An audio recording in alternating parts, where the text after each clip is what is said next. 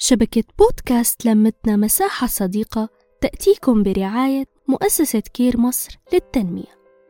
الصراع اللي داخل كل شخص فينا بين الأشياء اللي متعود عليها والأشياء اللي حابب يعملها صراع أزلي. جرعة إرادة هو بودكاست لتطوير الذات وبناء عادات إيجابية. رح شاركه معكم أنا رشا من شبكة لمتنا. يسعد مساكم. حلقتنا اليوم بعنوان العادات. هلأ معقول شي صغير كتير بعمله بيومي وبداوم عليه رح يعطيني نتائج مذهلة؟ معقول إذا مشيت لمدة ربع ساعة يوميا فقط أو قريت مقالة أو كتاب أو أي شي بيستهويني رح يفيدني على المدى البعيد؟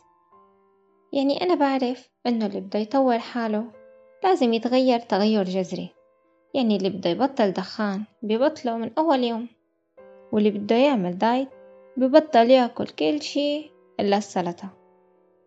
الكاتب جيمس كلير قال بكتابه العادات الذرية إنه العادات هي ممارسات وسلوكيات روتينية وصغيرة كتير وما فينا نوصفها إنها صغيرة وسهلة الإنجاز وبس ولكنها مصدر لقوة مذهلة وبتكون نظام من النمو التراكمي. العادة الذرية هي تغير بسيط تحسن بنسبة واحد بالمية. وتعتبر هاي العادات جزء من نظام أكبر. ومثل ما الذرة هي وحدة بنائية للجزيئات كمان العادات هي وحدات بنائية لنتائج مذهلة. ممكن تحسي إنه هاي العادات صغيرة كتير ومو مؤثرة بس مع الوقت رح تتراكم هاي العادات وتعطي نتائج رائعة. العادات بتكون إما محفزات داخلية أو خارجية. ممكن تكون المحفزات الخارجية عبارة عن إنذار أو سماع صوت أو ريحة معينة أو مثلا حط الأواعي جنب التخت مشان بس نفيق نلبسها. أما المحفزات الداخلية فهي مسارات جوهرية بتخليكي تعملي شي معين.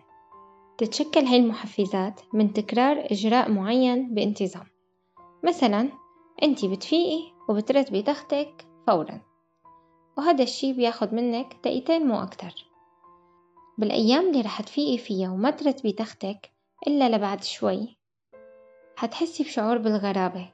شعور مزعج بيختفي هالشعور لمجرد من إنك ترتبي تختك هاد اسمه محفز داخلي. هدفنا هو استخدام المحفزات الخارجية لتساعدنا على تكوين عادة جديدة مع التكرار على مدار فترة من الوقت رح تطوري المحفزات الداخلية لهي العادة.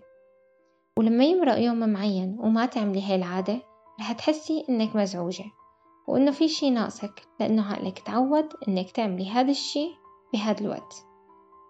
اللي بيقلك إنه جربي اعملي هالعادة لمدة معينة وتجاهلي كل هاد أنا ما رح شكك ولا عم كذب وبصراحة مو كتير بيهمني موضوع الأيام لأنه بالنهاية نحن عم نحاول نبني عادة لكل العمر مو لواحد وعشرين يوم أو غيره وغيره.